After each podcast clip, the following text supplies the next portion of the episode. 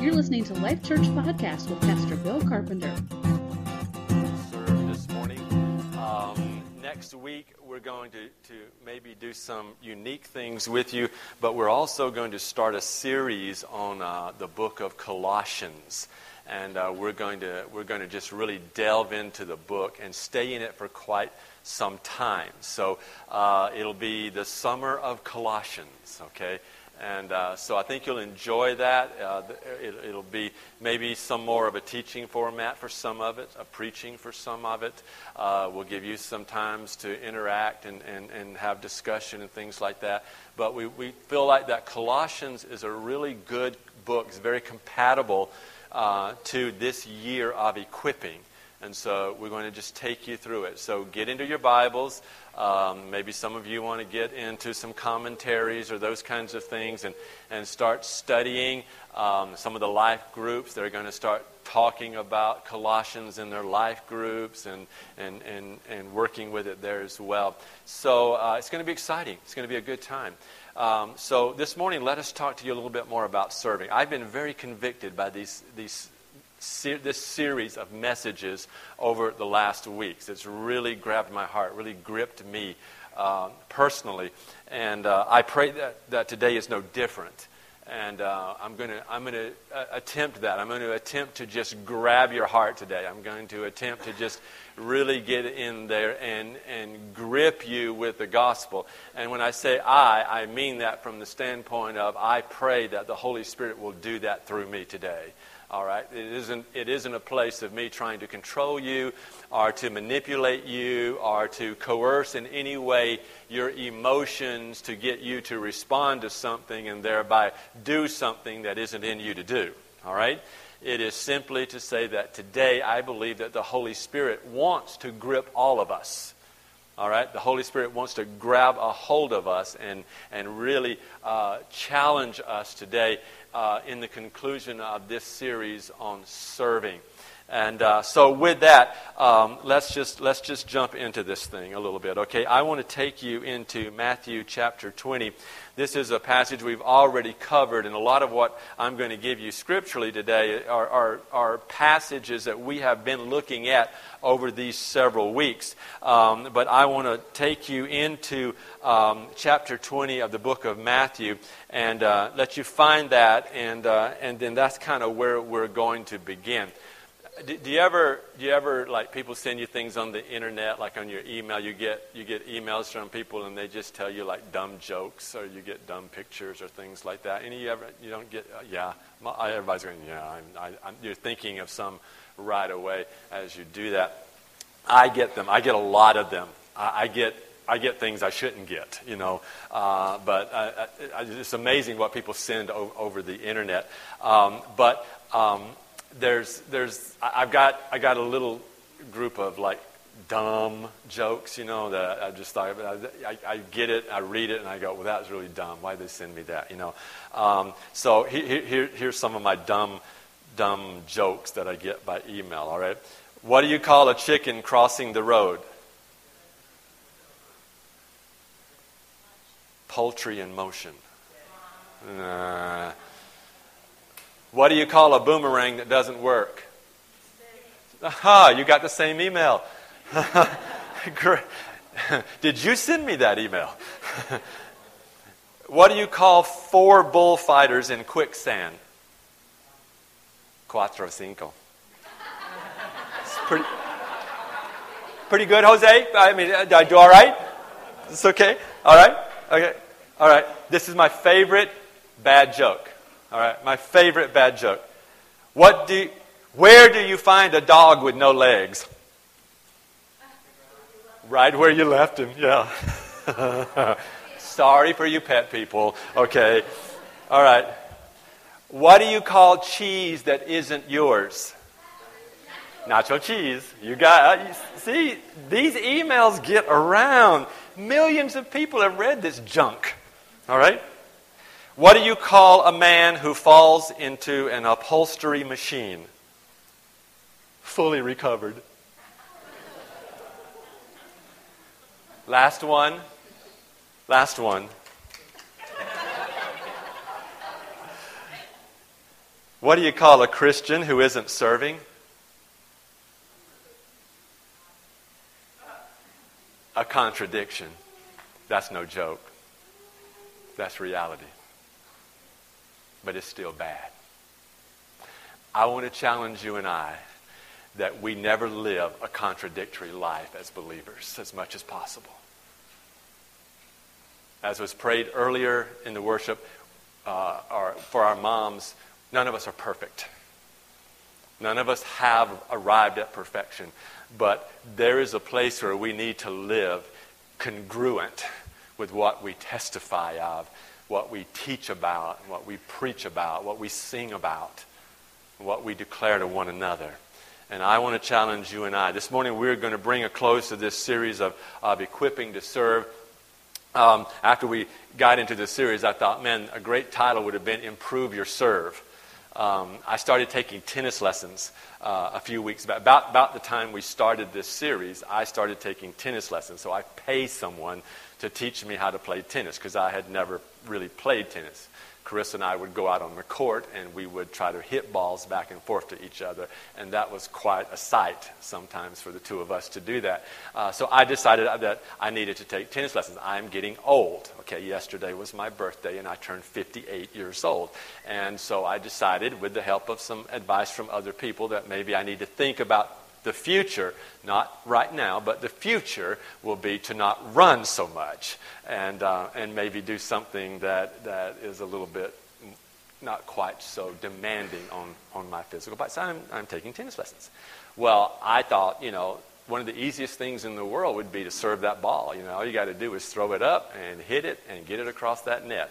It is absolutely the hardest part, and they saved it till the last so that I wouldn't get like like disappointed or frustrated. So they let me hit balls across, and, and, and they, they, we did all of this, this stuff, and I, I, I caught on, and I got, I got a good percentage of, of return of the balls and all that kind of stuff. You know, uh, someone helped me get a, a, really nice racket, very cheap, and, and so I, am I'm, I'm set. And I got my little bag, put my racket in, I got all of that. And third lesson in, my instructor says, now we're going we're gonna look at serving.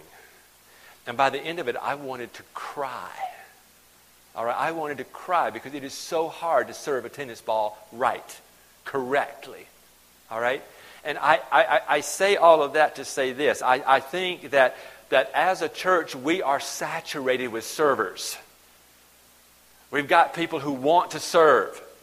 I was eager to get on the court and serve a tennis ball. Uh, how hard can this be? You know, it can't be that big of a deal. You throw the ball up, you know, you hit the ball with the racket, it goes across the net. It can't be that hard, all right? I, I, I get like two out of every 10 attempts, I get the ball across the net because I don't do it right. And so now I have to relearn how to serve. And so now I'm trying to learn how to, how to put that ball way out there and throw it up and be ready over here and reach up, not out, and come up and swing down and all that kind of stuff, you know. And I'm starting to get it a little bit. But it's still very, very challenging and it's very frustrating. And I, I think that, that all of us, and, and, and I, I'm including myself in this, we can, we can sort of ratchet up our servanthood quotient a bit. You know, we can get better at this. So I think we can all improve our serve. All right? And so we've talked to you about serving uh, and, and, and, and having a servant heart, you know, preparing your own heart, getting your heart ready to serve. We talked to you about serving in your own home and, and, and, and making the home a priority uh, for, for servitude and keeping that spirit of humility within your own home and preferring one another and, and, and husbands taking a, a step up and stand up in the lead there in, the, in your home. Pastor Dave did a wonderful job last week of talking to you about serving in the church, in the house. We have the needs board in the back now where people can put needs up. And we're going to be putting on on uh, our, our, our website and, and, Facebook from time to time some particular needs that we have as a church, all right? Uh, we, we want to be able to finish off this room, and, and, and we're going to start working on, on painting this next week probably or so. And so there's, there's a lot of needs that we have here, and, and there are ways to serve within the context of the church, and not just laborious or task-oriented kinds of things, but helping with our children's ministry is huge right now. Uh, that's an area that we really want to work on. Uh, being willing to step up and say, hey, I'll, be, I'll lead a life group. Uh, things like there's, there's so many things that, that are ways that we can serve, okay? So, so I think we can all do that, all right? But, but to in, in order to improve our serve, I think that we have got to seek the Savior, Jesus. All right? And we've got to use him as our master model. He has to, to be the model for us. All right? And, and so uh, he, here's the thing, guys. You and I have been redeemed for a reason, for a purpose. And I don't want you to lose that. I want you to grab a hold of that and let that get ingrained inside of you. And we learned, you know, in the, in the last few weeks that, that we've been converted for the cause of the Great Commission. You know, we, we, we have a responsibility. Another way to say all of that in, in simple terms is to say, I'm saved to serve. And I hope that that gets ingrained inside of you. You're saved to serve. God has called you to be a servant, all right?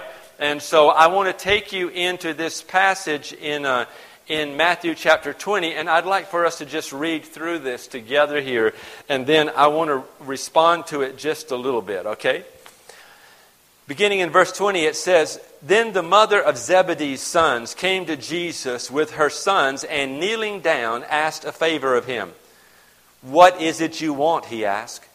She said, Grant that one of these two sons of mine may sit on your right and the other on your left in your kingdom. You don't know what you are asking, Jesus said to them. Can you drink this cup I'm going to drink? We can, they answered. And Jesus said to them, You will indeed drink from my cup. But to sit at my right or my left is not for me to grant. These places belong to those for whom they have been prepared by my Father. When the ten heard this, or heard about this, they were indignant with the two brothers. Jesus called them together and he said, You know that the rulers of the Gentiles lord it over them, and their high officials exercise authority over them. Not so with you. Instead, whoever wants to become great among you must be your servant, and whoever wants to be the first must be your slave. Just as the Son of Man did not come to be served, but to serve and to give his life a ransom for many.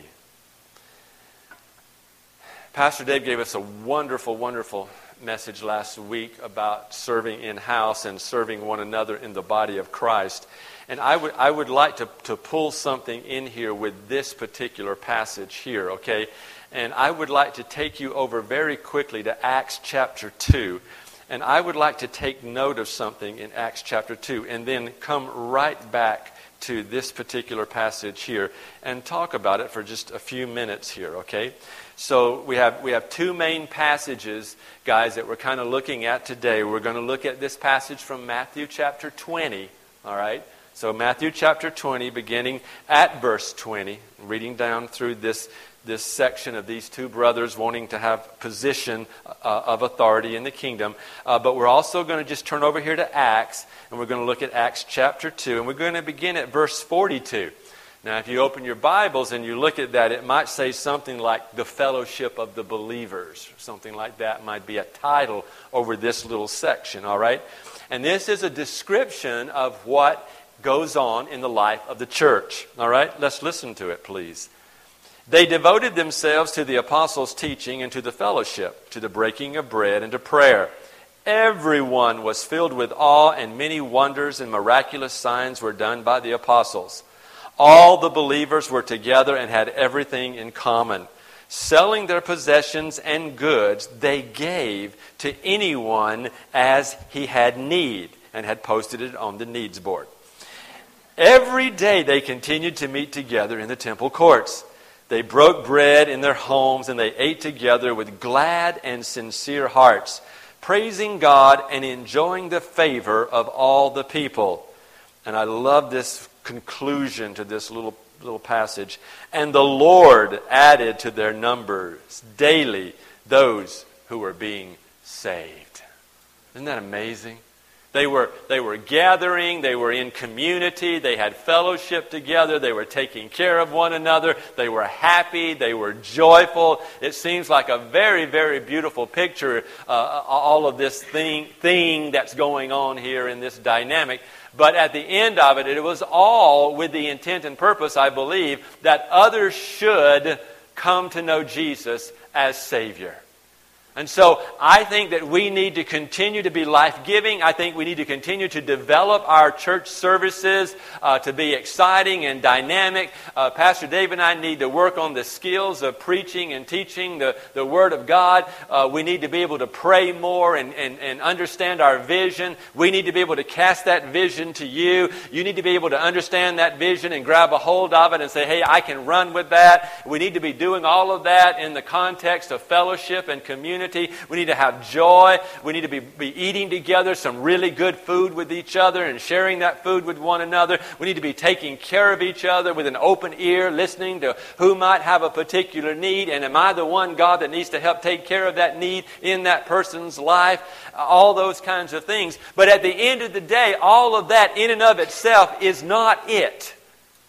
It is that they are being added daily to the kingdom. And so ultimately, our goal is that we would win the lost.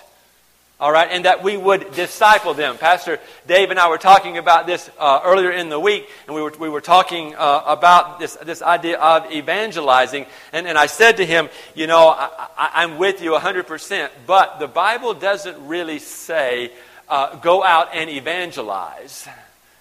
All right, it says you'll be a witness, but it says go and make disciples. And I said, I think the litmus test for us is not people getting saved, but the litmus test is people getting discipled, people growing, people getting plugged in and growing and maturing in the body of Christ. All right?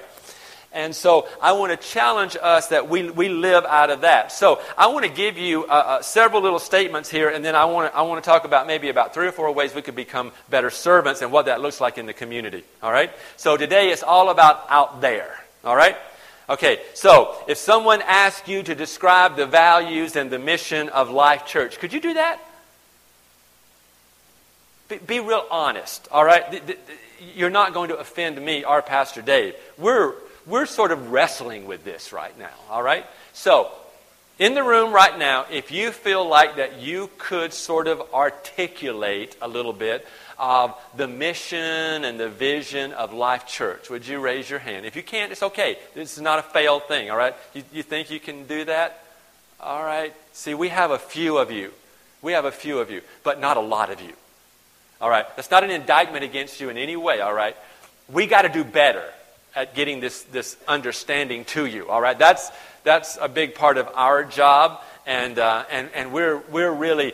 Um, we're, we're after that right now. So we're hoping to be able to better do that in, in, the, in the weeks ahead, all right? I told Pastor Dave I want by the fall of the year that, that we can all together just, just be able to just say, this is, what, this is who we are, this is what we do. This is who we are, this is what we do. To anybody who asks. And no matter who they ask, they're going to get pretty close to the same thing from us. All right? But here, here are some things, all right, I, I believe that, that we need to be able to say that we are seeking to fulfill the Great Commission and the Great uh, com- Commandment. All right? Love the Lord your God. All right? We, we, need to, we need to love God and glorify God above everything else. But then we need to be about the Great Commission, and that is go and make disciples. All right? Now, under that, we, we have a number of things that, that we can do, and, and we, we're going to give you the sort of the vision statement of all of that here uh, soon. Um, but the idea, and we've been working on that forever, you know, and we haven't gotten it to you yet, all right? Uh, so, you know, not, not too bad of pastors, but doggone it, we, we, we just haven't, we haven't gotten that clearly defined to you yet uh, as a body. And the evidence of that is that not a lot of hands went up, okay? So, we got to work on that, all right? And we are, we are working on that. But here's the thing there are some things that need to be going on in Life Church all the time, and I think they are going on, and I want to encourage you to be a part of them, all right? There is instructing in God's Word. Thus, discipleship class starting again in, in, in July. All right? Everyone should go out and sign on that sheet of paper, and everyone should be here for the month of July for discipleship classes, you know? And you smile and say, Well, do you realize that that's July and that's the middle of the summer and that's a busy time? You know what? I'm going to be quite blunt and quite forceful with you this morning. If you are too busy to learn about God, you are just too doggone busy. All right?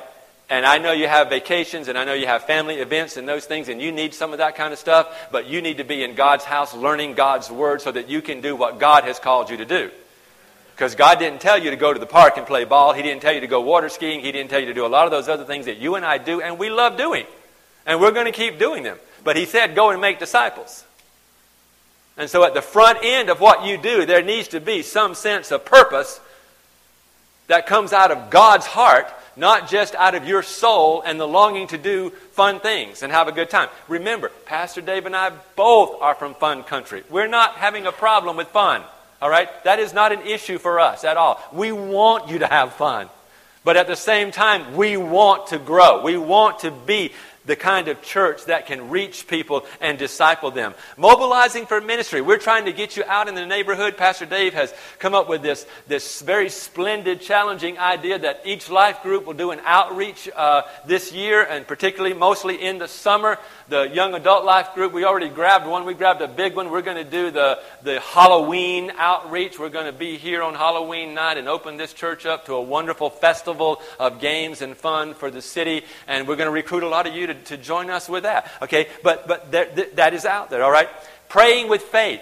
We are going to continue to build our prayer ministry. We're going to continue to pray. You can come on Monday nights to Harp and Bowl. You can come on Sunday nights to just regular prayer uh, with, with, a group that gathers here. Uh, some of our elders pray some Fridays of, of the month. Um, there are other opportunities to walk and pray in the neighborhood with, with individuals. We're going to give you more opportunities to do that. We're even going to help all of you to have a couple of opportunities on warm summer Sundays to leave this room and we're all going to go out there and walk a little bit around our neighborhood and pray a little bit together and come back and maybe talk about it in debrief. All right? Adoring God in worship. I love our worship. Um, I, we, we want to in, increase the, the dynamic and the magnitude of worship in Life Church, and we want to make God the center of everything. Jesus is absolutely our model in everything that we do. Caring for one another, another great value for Life Church, all right? That we really do care about each other, and we have concerns for each other, and we really do want to meet each other's needs, all right? Pastor Dave didn't create that board back there just to be cutesy, all right? And to say, well, we got one more thing that says, well, we look like a church. I don't want to look like a church. I want to be the church. All right? I want to, I want to love and serve and, and worship and all these things. And then another, what I think is a real value for us is telling others the gospel. And I, I, I just, I, I want us to be able to share in a very life giving, lifestyle kind of way uh, the gospel of Jesus Christ with those around us and those that we encounter. All right? So, let's go back to Matthew chapter 20 then, and let's look at this just a little bit. I want to I want to give you maybe about four things here that you can look at uh, about check, sort of checking your motive um, uh, for being a servant. All right. The first one is that exactly that. Check your motives. When you are getting ready to serve outside of Life Church, and this is good for inside as well, but outside, check your motives. All right. Why would you want to serve? Why would you want to go out and serve outside of the church? Why would you want to go out and serve a lost individual? All right? We, we need to, to, to understand what it means to be the kind of servant that Jesus is calling us to be. All right? Look, look back at verse 20 and 21. The mother of Zebedee, she comes. She's got her two sons with her. She kneels down or bows before the, Lord, and, and she asks a favor of him. And uh, he immediately responds, you know, what is it that you want? Uh, and she had it just like that. Grant that one of these two sons of mine, one's going to sit on the left and one's going to sit on, on the right. Uh, now, you, you can go into a lot of what's going on here, but let me, let me try to just, just summarize it, all right? She pays great reverence to Jesus. She honors him. She comes and she bows before him. She honors him and reverences him. But, but in her heart, there is more than the desire to honor Jesus. Remember the sermon about what would you do if Jesus came down your street and what would you do if he walked into your house and how would you respond to Jesus? You know, all right, she's there. All right, she's right there with him, and so she bows down before him and gives him the, this reverence. And then uh, he immediately, what you know, what, what would you like? And and she's got it right there. I want my sons on each side of you. I don't want them three down or, or four down or, or number six on this side and six on this side. I want them right there. I want them right next to you. Can you put my sons right there? She had a motive, an agenda, if you will, for something that was of her own desire. All right? It was a, a selfish or self centered motive that she had there. And I want to challenge you and I because I think in our system, the default system is selfishness. Pastor Dave brought that up to you in the first message in this series. All right? And I, you know, I, I have these programs on my computer, and, and there's default things, you know, and I change it, and I go and I, I get it all set you know, and, and for some reason I don't like do it the way that it's supposed to be done. And so the next time when I go in to do all this again, it's, it's gone to a default mode. And so I lost everything, you know, and it's back the way it was. And so I got to go through all of that again. All right? I don't believe that God wants you and I going through this process of being de- refined and defined in humility over and over and over again. There's an old YWAM uh, uh, saying, and it is, you know, when you go through the YWAM courses, if you don't get them right the first time, then you take another lap, meaning do it again. Keep taking a lap until you get it. All right? And that's kind of a, a, a philosophy they have. So if you didn't get it the first time, take a lap, try it again. If you didn't get it that time, take a lap, try it again. You stay right there until you get it, and then you move on. They build precept upon precept in their teaching and their training of missionaries, okay? I, I don't believe that God wants us always going back to that default setting of selfishness or self centeredness. I believe that God wants us living out of a pure motive to serve in the neighborhood and beyond. All right? So I'm, gonna, I'm asking you, check, check your motives. Improve your serve. All right? We, we've got to get beyond what, what, how does this affect me? What is this going to, to do for me? How is this going to help me in some way? All right? It's going to help you. It's going to help you because it's going to refine you. It's going to challenge you. It's going to change you. It's going to hone you. It's going to chip some stuff off of you. It's going to break some stuff away from you. When we get outside of ourselves and outside of our safe and special little environment that we've created, some things happen to us. And they're good things. All right? They're, they're not easy things, but they are good things.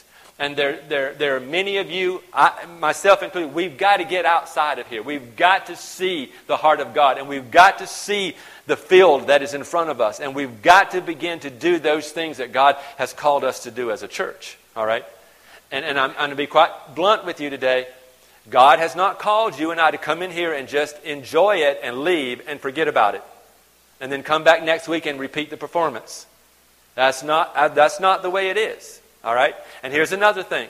I love all of you, and I'm saying this to you in great love. God didn't call you to come in here and shake your head and agree with me and leave and live a duplicity. All right? He's called you to agree with His Word.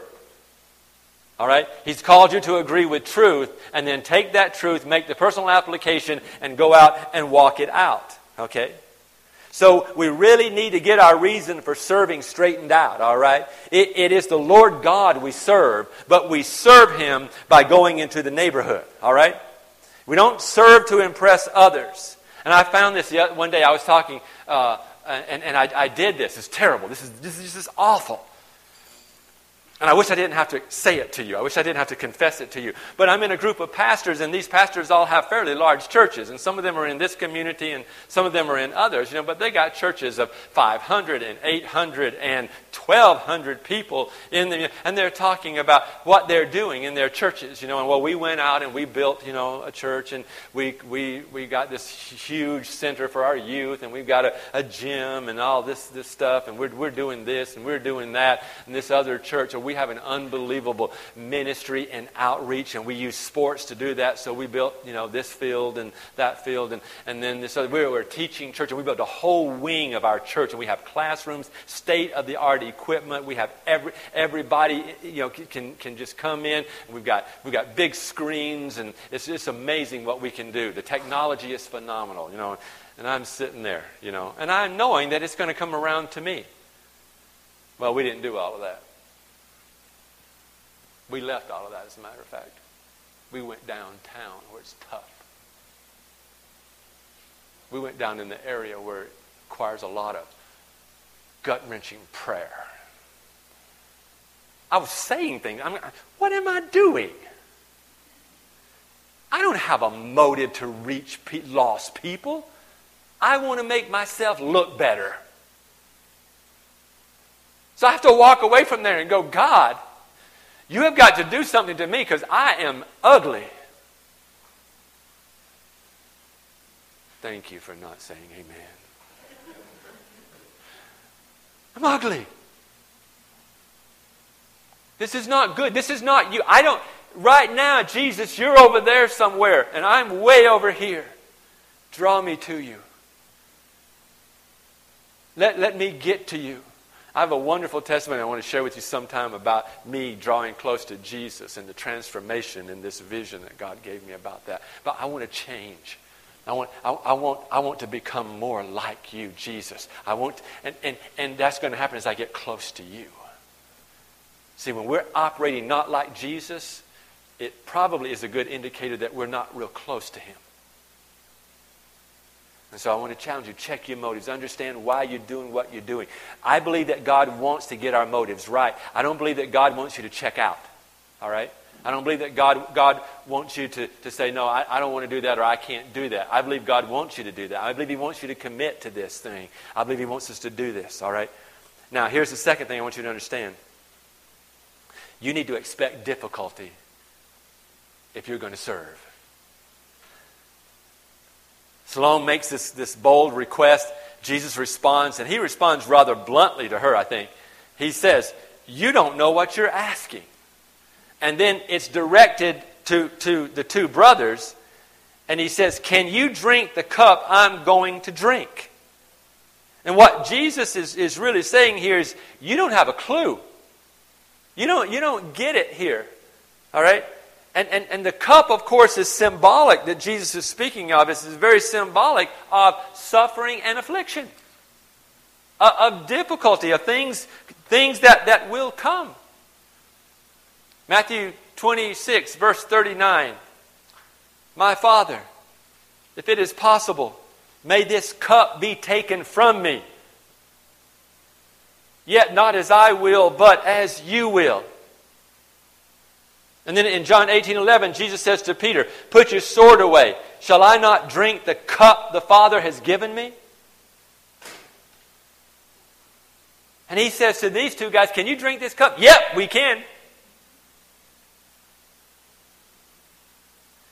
We need to think very soberly and very seriously about what we are doing and what we are called to do for the kingdom of God.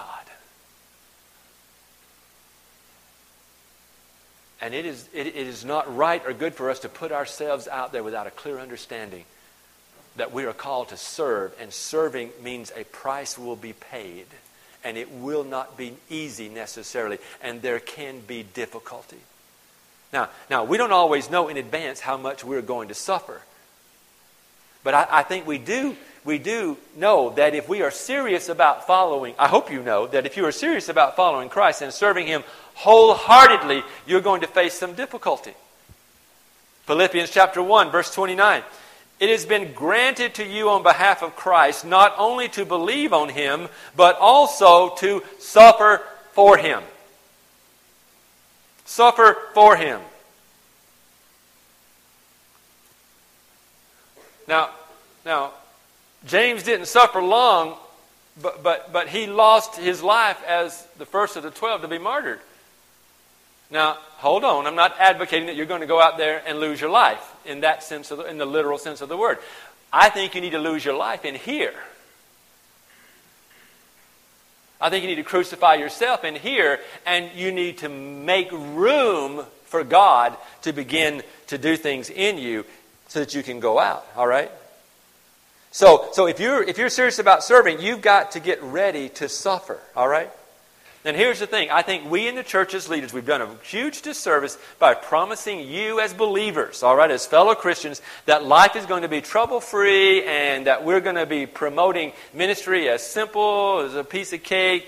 Uh, no, it's going to cost you to serve Christ. And the cost of discipleship is this that you die. That you lay down your life and you follow him and you be like him. Here's the third thing that I'd like to bring up to you this morning, and that is that you put others first. This is where it starts to really hit the road. The rubber hits the road. When the ten heard about this, it's interesting how they responded. They were upset. The Bible says they became indignant. That word indignant sort of means to be greatly afflicted. they were afflicted by the two brothers. All right? They weren't, this is, this is what's so interesting, they weren't appalled by the brothers' lack of understanding of true servanthood here, but they were mad that these two got to Jesus first. Wait a minute. How could they do that? that? You mean they already went in there and asked for the first seat? Ah. And I, and I, and I love what Jesus does here in this passage. If you, if you go back and look at, at verse 25, I believe it is. look at it in your Bible, verse 25. Yeah, I love this. All right, so here's the mom, and she says, Put both my boys right up under your armpits, Jesus. That's where they belong. They're right there with you. All right, seats of authority, seats of position, the closest to you. They're the best. The others are going, What? They even got their mom to go in there with them? That's sick. Aren't they men enough to go by themselves? And here, what about us? What about the rest of us? What, where does that leave us? We don't even have a chance now. Verse 25 Jesus called them together.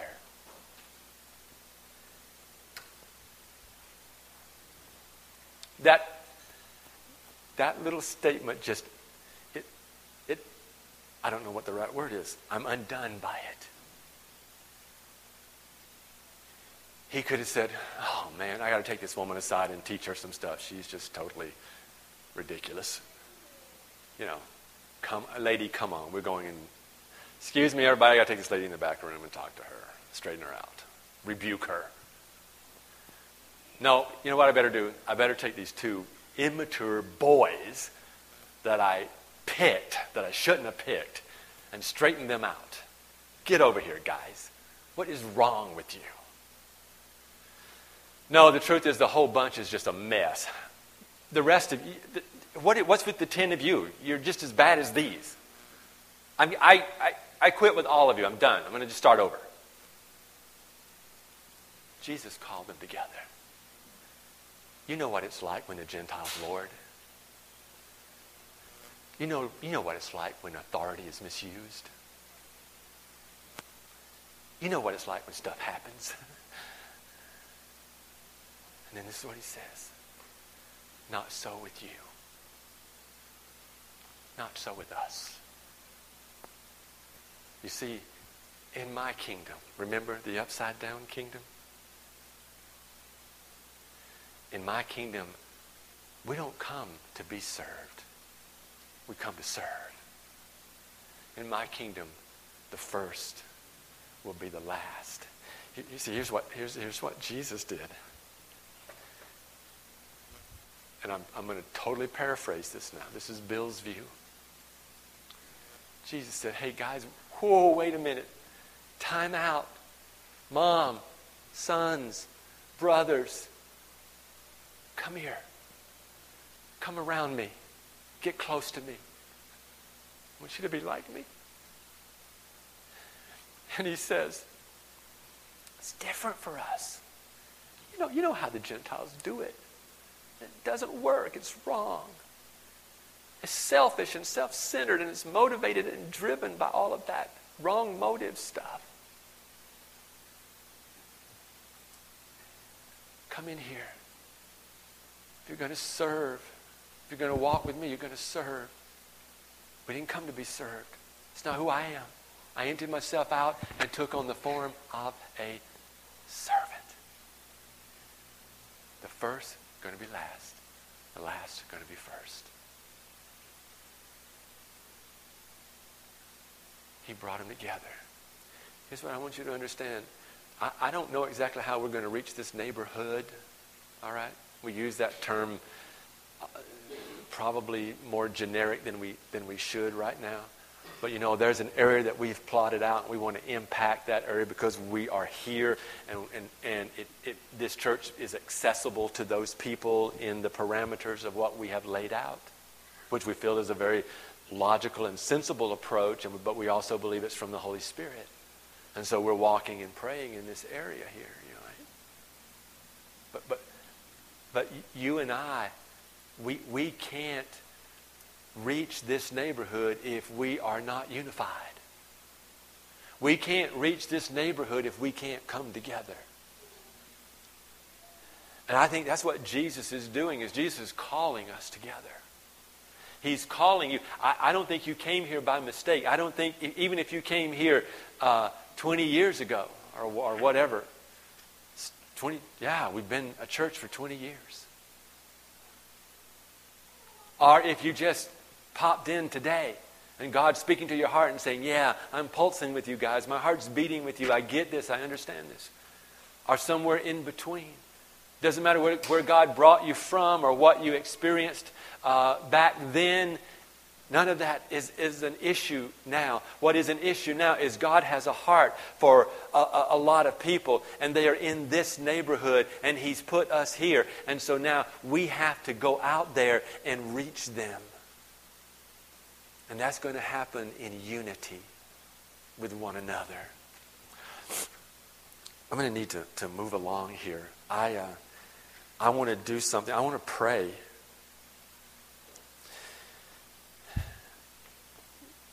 Here's a principle that, that, that I want you to get. If we, if we become truly great, then we must give up personal rights and serve others. Greatness is not being known, greatness is not doing more. Greatness is not getting anything. Greatness is not having a reputation, all right? We need to be repeatedly reminded that our central ambition, all right, is to minister to people, not to be admired by them. Do y'all get that? All right? The whole goal is that we minister to people. We're not building something here so that we can be admired by others. All right? And, and God's ways are very different than our ways. And here, here's some of the contrasts. All right, all of these are from the book of Matthew. Matthew 16, 25. To gain your life, you must lose it. Matthew 18, 3. To experience eternal life, you must have the faith of a child. Regardless of what your age, you got you got to be like a child. All right? Matthew 19, 21. To receive, you first give. And then Matthew 20, 26. To be great, you must be a servant. And then look down at verse 28. He says, Just as the Son of Man did not come to be served, but to serve, and to give his life as a ransom for many. I think this is one of the most precious sayings of Jesus in all of Scripture. And Jesus is both our example and our motivation for what we do. Dave Thomas, he's the founder of Wendy's. He died recently, a while back. Um, I, I remember I used, I used to really like Wendy's, and I used to like their commercials, and, and uh, so I, I, watched Dave, but then I found out he was a Christian, and so I, I admired him um, because he was a Christian. But, but he once appeared on the cover of one of their annual reports. You know, every year they put out their annual report of their earnings and all that kind of stuff. And uh, he was dressed. This is how he was dressed. The, the picture says that or the, the article says that he was dressed in a knee length work apron holding a mop and a plastic bucket. I, I Googled it online. You can see it online. He's, he's there. He's got a bucket and a mop and this, this, this um, apron thing, you know. And he, he, he describes the picture himself. And he says, I got my MBA long before my GED. And he says, at Wendy's, MBA does not mean Master of Business Administration. It means mop bucket attitude. And he says, I learned that from the master model, which is Jesus, that I would prefer others over myself. Matthew 27 24 gives you a little, little picture of something that I think is really sad. I think, I think that's the right verse. Anyway, Pilate says, bring me a bucket or bring me a basin. This is what you've all said about this man, Jesus. This is the conclusion that you have of the matter of Jesus. And so when he saw that he wasn't getting anywhere with these people, and they're all getting upset, it says he took water. He comes out. He's got his bucket, all right? The, some guy, can you hold this? One of his little servants brings it out, all right? He Says, bring, bring me the bucket, all right? So the guy comes out and he brings the bucket to him. And this is what he does in front of all the people. He puts the water in the bucket, puts his hands in there. I wash my hands clean of this. That's what he's saying. I have nothing else to do with this thing. I have nothing else to do with this Jesus. Thank you, Pastor. Nothing at all. That's bucket theology. What are you going to do with what Jesus is calling you to do? What are you going to do with the message to go and make disciples? Can you come here? Please? You trust me? All right. I'm moving this over. I'm setting this aside. I'm turning this chair. Would you sit down in that chair, please? See, Jesus just turns it all upside down. The disciples are all about where they're going to be positionally and what's going to go on. And Jesus goes and he gets the bucket, he gets the basin. He comes with the water and he pours the water into the basin. Could you remove your shoe, please? And your sock. And Jesus comes out, it says, and he kneels before his disciples. Those who are closest to him. And he takes their feet and he begins not to remove himself, but to serve. And he begins to wash their feet. Can I talk to you for a minute? I've known you for a long time. And I saw God take you through a lot of things. And some of those things were very, very embarrassing and very hard and very difficult for you and your family. I asked John if he would give me permission to do this and to, to ask him questions today, hard questions, and he said yes, not, not a problem. You, uh, you almost lost your family, didn't you? You were taking crack. Yes. You, uh, you traveled a lot of places and you were basically an infidel. Yes. And uh, you served some time in yes. prison. When you were growing up, John, how many daddies did you have? Seven. Seven different fathers. By the time, what? How old were you when? 15. By the time you were 15, you had seven different dads, and so you were averaging a dad every couple of years. And some of them beat you. Your other foot, please.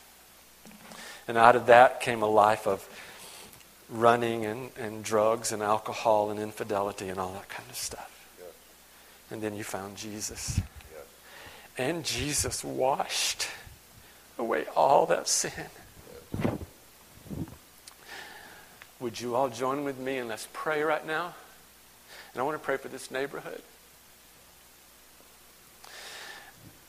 God, as I sit here symbolically and I wash this man's feet, a man who has known a life of infidelity, a man who's filled his life with drugs and alcohol and, and all kinds of crazy things, a man who's been abused and who had so many different examples of what a father shouldn't be. Yet you drew him by your Holy Spirit and he came to you. And in Life Church, you have become his father. And you have loved him and his wife. You have restored their marriage to a beautiful place. You've given them strength as a family, and you've given him the ability to love you. You've restored his business. You've done so many things for this man. God, there are so many in this neighborhood who could identify with this man in every way possible. They don't have dads. They don't have good dads. They don't have lives that are, that are complete. They are filled with fear and, and, and rage, and they're, they're looking for anything to sedate them. God, would you reach into this neighborhood right now and would you touch this neighborhood's heart and particular people? Would you bring them to us, God, and would you help us that we will humble ourselves and that we will not wash our hands clean of what is here, but we will serve in whatever capacity possible in Jesus' name. You can put your shoes on and you can go back and sit down. Dwayne, where are you? Come up here, please.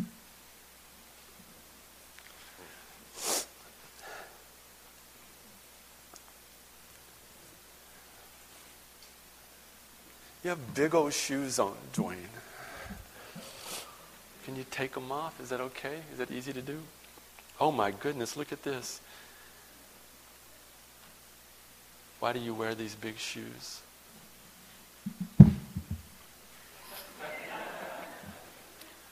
Do you ride a motorcycle? Once in a while. Once in a while, yeah. Dwayne,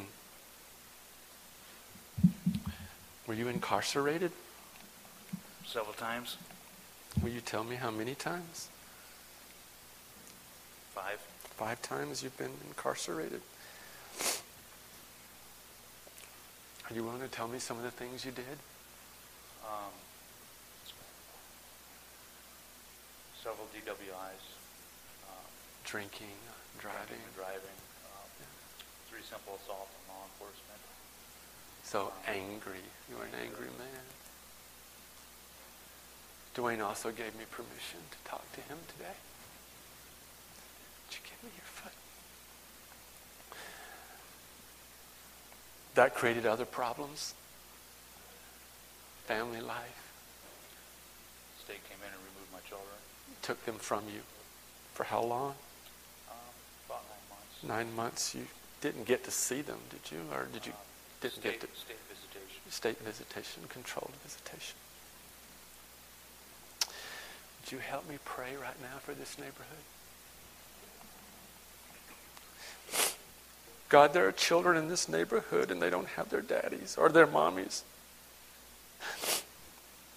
And there's stuff that's going on because there's people here in this neighborhood, God, that they want to do right, but they're so angry. So much has happened in their life that's skewed their heart and hurt them. And out of their woundedness, they're hurting other people. There are people that are just drinking their life away and they can't make good choices and they can't do right things, God. And it endangers the lives of others, God. And so, Lord, I just I pray for them, God, in the name of Jesus. And there's so many people, God, in this neighborhood who they're in prison right now. Even though they're walking the streets, they're already in prison because their hearts are just hard and tied up. And only you can take those chains away. Only you can break open their God and do something and save them from literal incarceration, God. And so, Lord, I just thank you for, for, for Dwayne here. And I just pray, Lord, that just as you broke the chains off his heart, just as you released him and gave him a heart, Lord, to share the gospel with others, Lord, that you will do the same for more people. I thank you for the tremendous hunger that is in this man's heart to know your word and to know truth, God. And I just pray in the name of Jesus, Lord, that even as I wash his feet and dry them here, Lord, that you would wash clean people in this neighborhood, God, that you would bring people their way who could love them and could, could look beyond the circumstances that they're in and say, This is a person who needs to be served. This is a person who needs to be loved. In Jesus' name. You can take your shoes, Dwayne, and you can go back and sit down. Come here, Ryan. Please.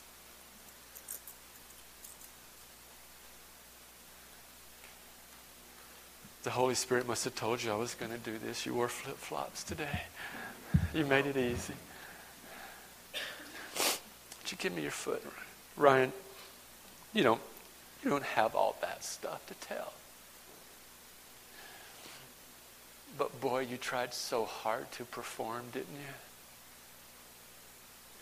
You wanted to be the best. You worked really hard to be a great wrestler, to be tough.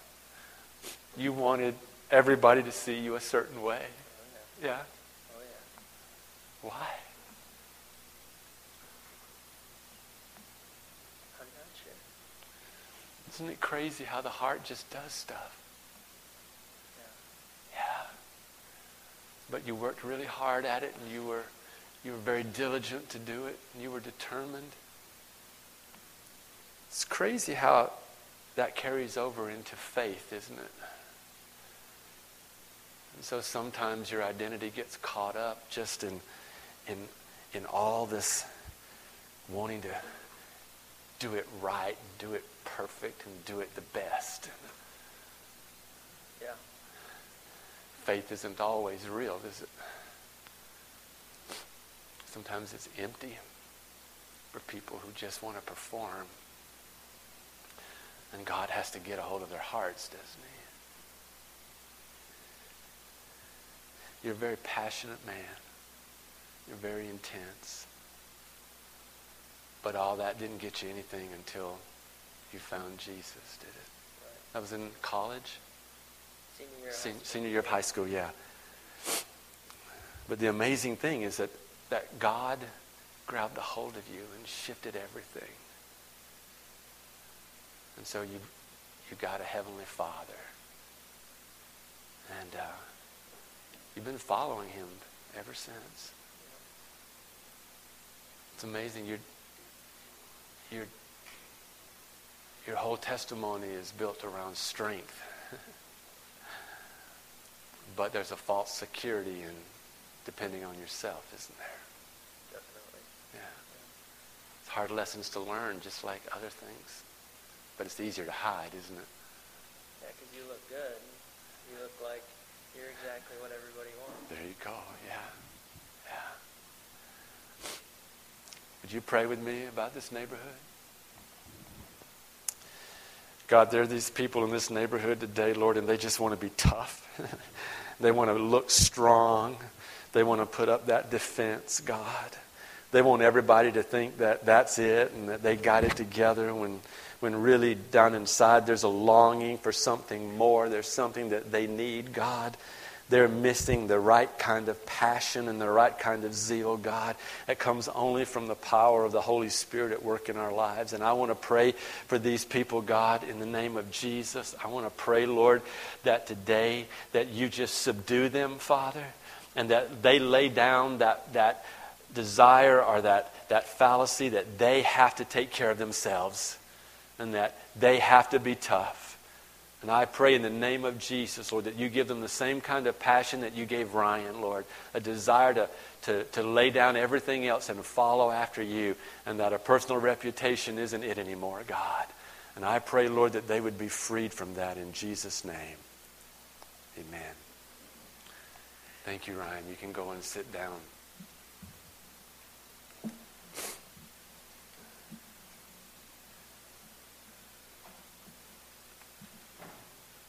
You can wash your hands clean, or you can wash feet. What will you do? Is the question.